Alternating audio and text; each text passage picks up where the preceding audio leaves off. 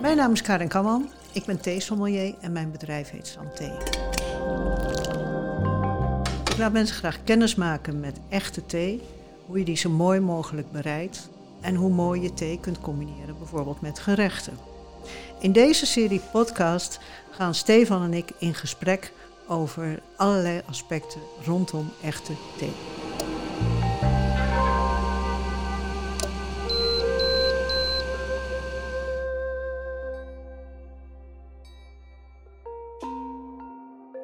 Ehm, als het over thee gaat, dan noemt men dat eigenlijk altijd dat er theïne in zit.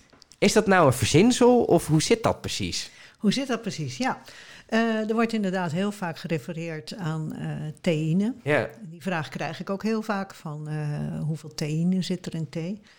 Um, eigenlijk is het een beetje een achterhaald idee. Als ik ehm, even een stukje historie. Ja. In 1827 uh, werd voor het eerst ontdekt uh, dat er cafeïne in thee zit, maar Mhm. men noemde dit theïne. Mhm. Dus het was toen wel degelijke officiële benaming daarvoor. Mhm. Alleen op een gegeven moment werd aangetoond dat die theïne Uh-huh. exact hetzelfde stofje, de- precies dezelfde chemische samenstelling is als cafeïne. Ja. Dus ja, toen was het een beetje overbodig eh, om, eh, om het ineens Daar anders... twee verschillende naampjes voor te hebben. Ja, ik ga Ja. jou ook niet ineens Jan noemen. Nee, dat zou heel gek zijn. Ja, toch? Ja. Dus ehm, eh, dan weet je wel dat ik jou bedoel, Ja. maar zo heet je niet. Nee. Dus eigenlijk is het zo dat, dat, ja, wil je het goed doen, Mhm. dan noem je het gewoon cafeïne. En toch zijn er nog steeds heel veel mensen die roepen dat het theïne is. En volgens mij komt dat omdat eh, als je koffie drinkt, dan krijg je een heel ander soort rush dan als je thee drinkt. Tenminste, Ja. zo ervaar ik het altijd. Ja, dat, dat is ook werkelijk zo. Mhm. Eh, dat ehm, de, de cafeïne in thee gedraagt zich heel anders dan de cafeïne in koffie. Mhm. Nou, dat heeft een, eh, een aantal oorzaken. Ehm, in veel thee zit ook het aminozuur L-theanine. Ja. En dat heeft een beetje een kalmerend effect. Mhm. Dus dat mm, gaat eigenlijk het hypend effect van cafeïne al een beetje tegen, Ja. als het ware. ja. Gewoon Dus- direct. Ja, Ja. dat is heel anders. En daarnaast is het zo dat eh, de cafeïne in thee zich heel anders gedraagt, omdat eh, thee ook antioxidanten heeft. Mhm. En daardoor wordt, eh, zoals ze dat zo mooi noemen, de absorptiesnelheid afgeremd. Dus je neemt het minder snel op, de cafeïne. Ja, je merkt het minder snel. Mhm. En ehm, als je dan kijkt bijvoorbeeld naar, als je dat in een curve zou zetten Ja. en je neemt eh, koffie, Ja. dan eh, iedereen herkent direct, dan eh, gaat die curve helemaal omhoog. ja, je hè. schiet meteen wakker. Ja. En, maar de- vrij snel daarna, dan is het van, oh, ik heb nog een bak koffie nodig. Dus dan zakt het ook weer in. Dus dat is een enorme piek, als het ware. Je, je wordt er eigenlijk een soort verslaafd aan omdat je het steeds weer nodig hebt. Ja, Ja. ja. Ja. dat is eh, inderdaad het effect van verslavende middelen. Ja. Eh, en, en cafeïne is dat wel, wel degelijk. Dus ehm, dat het werkt niet zo lang in koffie. Nee. Nou, bij thee komt dat veel langzamer op gang. Dus Mhm. als je die curve zou bekijken bij thee, dan begint het een beetje eh, langzaam omhoog te gaan. En dan bereikt het een, een, punt waarin de cafeïne is opgenomen. Dat ligt veel lager dan bij koffie, maar Mhm. het duurt veel langer. Het Ja. is veel relaxter eh, wat dat betreft. Dus je hebt, ja, je kan zeggen, veel meer lol van je caffe- cafeïne in je thee dan je cafeïne in En je koffie. krijgt er niet zomaar een hartaanval van, bij wijze van spreken. Nee, Nee. inderdaad. Ja. Ik moet wel aantekenen dat er zit nog een heel verschil of je losse thee hebt of thee in theezakjes. Mhm. Want eh, als je ehm, theezakjes hebt, dat, dat, dat is, zijn hele kleine stukjes, hè, een Mhm. beetje gruisachtig. Mhm. En ehm, door het kleinere oppervlakte Mhm. geeft het sneller alle stoffen vrij, Ja. dus ook de cafeïne. Ja. Dus eh, thee uit een theezakje eh, zit een beetje qua piek tussen koffie en losse thee. Thee in. in, ja. Eigenlijk, zo kun je het een beetje zien. Mm. Ehm, nou, ik weet van koffie, daar zit best wel veel cafeïne in. Ehm, hoe zit het met thee qua hoeveelheden cafeïne? Ja, ehm, dat is wel heel grappig eigenlijk. Want eh, als je zegt van bevat eh, thee of koffie meer cafeïne, Mhm. dan is het eh, een beetje last vergelijken. Het is wel degelijk zo dat de hoeveelheid cafeïne in het droge theeblad afhankelijk van het theeblad, hoger kan zijn dan die in koffiebonen bijvoorbeeld. Ja, Maar aangezien niet alle vaste stoffen vrijkomen. van, de, ja, van het blad in je thee komen, Ja, heb je ehm, ja, minder eh, cafeïne ook in je kopje Ja. uiteindelijk.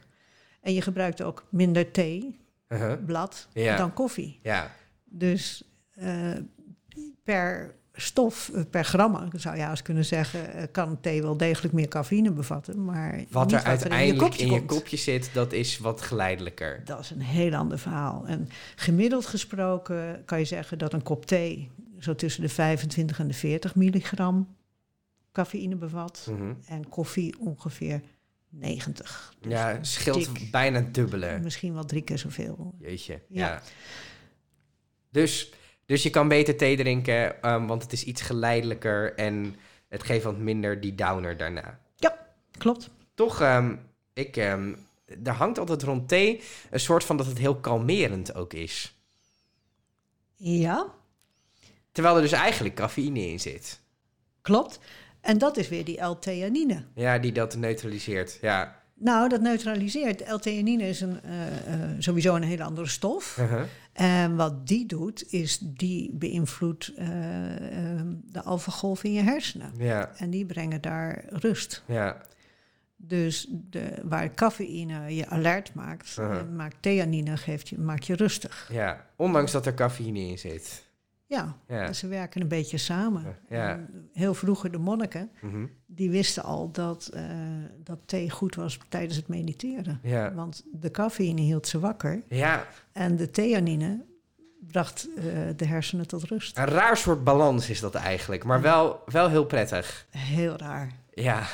Drink jij dan ook veel thee voor het slapen gaan? Ik bedoel, ik drink best wel eens een rooibosje voor, voor het slapen gaan.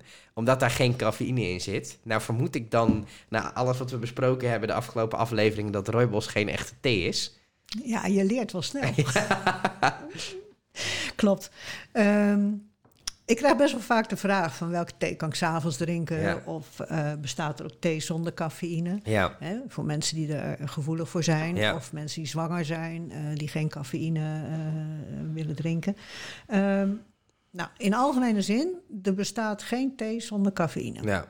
Kan kort over zijn. Ja. En inderdaad, rooibosthee zit geen cafeïne in, maar Is geen echte thee. het is geen echte thee. Eh, wel lekker, Nee, maar Geen echte ik thee. drink het zelf graag voor het slapen gaan, maar het is geen echte thee. Dus, maar ehm, je hebt wel eens eh, decaf thee, Ja. zie je wel eens ergens. En ook daarin zit nog steeds eh 5 tot 10 milligram cafeïne, grofweg. Maar Dat- weinig. Weinig. Maar het vervelende is dat als je thee, eh, de cafeïne uit thee haalt, haal je ook zoveel andere stoffen uit de thee, Mhm. dat eigenlijk het een beetje zonde is. Is. Dus, Kan je beter gewoon water drinken dan bijna. ja, of ehm, je kunt ook rekening mee houden eh, welke thee je op welk moment van de dag drinkt. Mhm. En ook eh, heeft de invloed van je theezetten best wel veel. of de het theezet heeft best wel veel invloed Ja. Op hoeveel cafeïne, ja. er in je theekopje uiteindelijk komt. Dus de- eigenlijk kun je er best wel aardig aan sturen. Ja, Ma- ga ik, de, ga ik de vraag een klein beetje nog omvormen. Ehm, welke thee drink jij vaak voor het slapen gaan? Geen. Nee, gewoon, want het, het is toch lastiger om met cafeïne in slaap te komen. Ik probeer daar best wel rekening mee Mee te, te houden. houden. En daarnaast is het zo dat ik de hele dag door Ja, thee drink. En ik probeer mezelf aan te wennen om zo naast negen uur s avonds. Als ik dan nog wat warms drink, dan maak ik een infusie. uh-huh. Dus dan is het of een rooibos of een lekkere vervane. iets in die trant. Munt met vervane, iets, eh, een kruiden, een infusie. Een kruidensmaakje. Ja, dus dan gebruik ik niet meer de echte thee. Thee.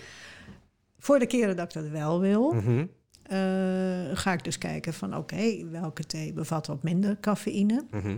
En dan kun je kijken naar thee waarvoor ze ehm, wat meer de onderste bladen gebruiken. Mhm. Want cafeïne gaat vooral naar de bovenste Kant, bladen, ja. de knopjes en de eerste twee bladen.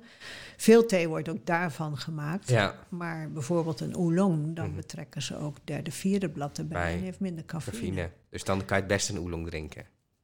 Kan. Eh, ja, maar er zijn zo... Ik probeer je een beetje in een hoekje te douwen. Klopt, lukt niet zo makkelijk. nee, dat merk ik. Nee, maar er zijn zoveel factoren. Uh, ik zou zelfs een uh, groene thee, Mhm. wat vooral uh, de knopjes en de bovenste bladen heeft, kan ik s'avonds wel drinken. Mhm. Maar dan ga ik de temperatuur beïnvloeden. Ja, Want bij 80 graden komt de meeste cafeïne vrij. in je kopje ja. terecht. Ja. Dus als ik s'avonds weinig cafeïne wil, dan ga ik gewoon die thee op een veel lagere temperatuur zetten. Ja. En dan blijft die cafeïne Ja, wat meer ja. in het blad zitten.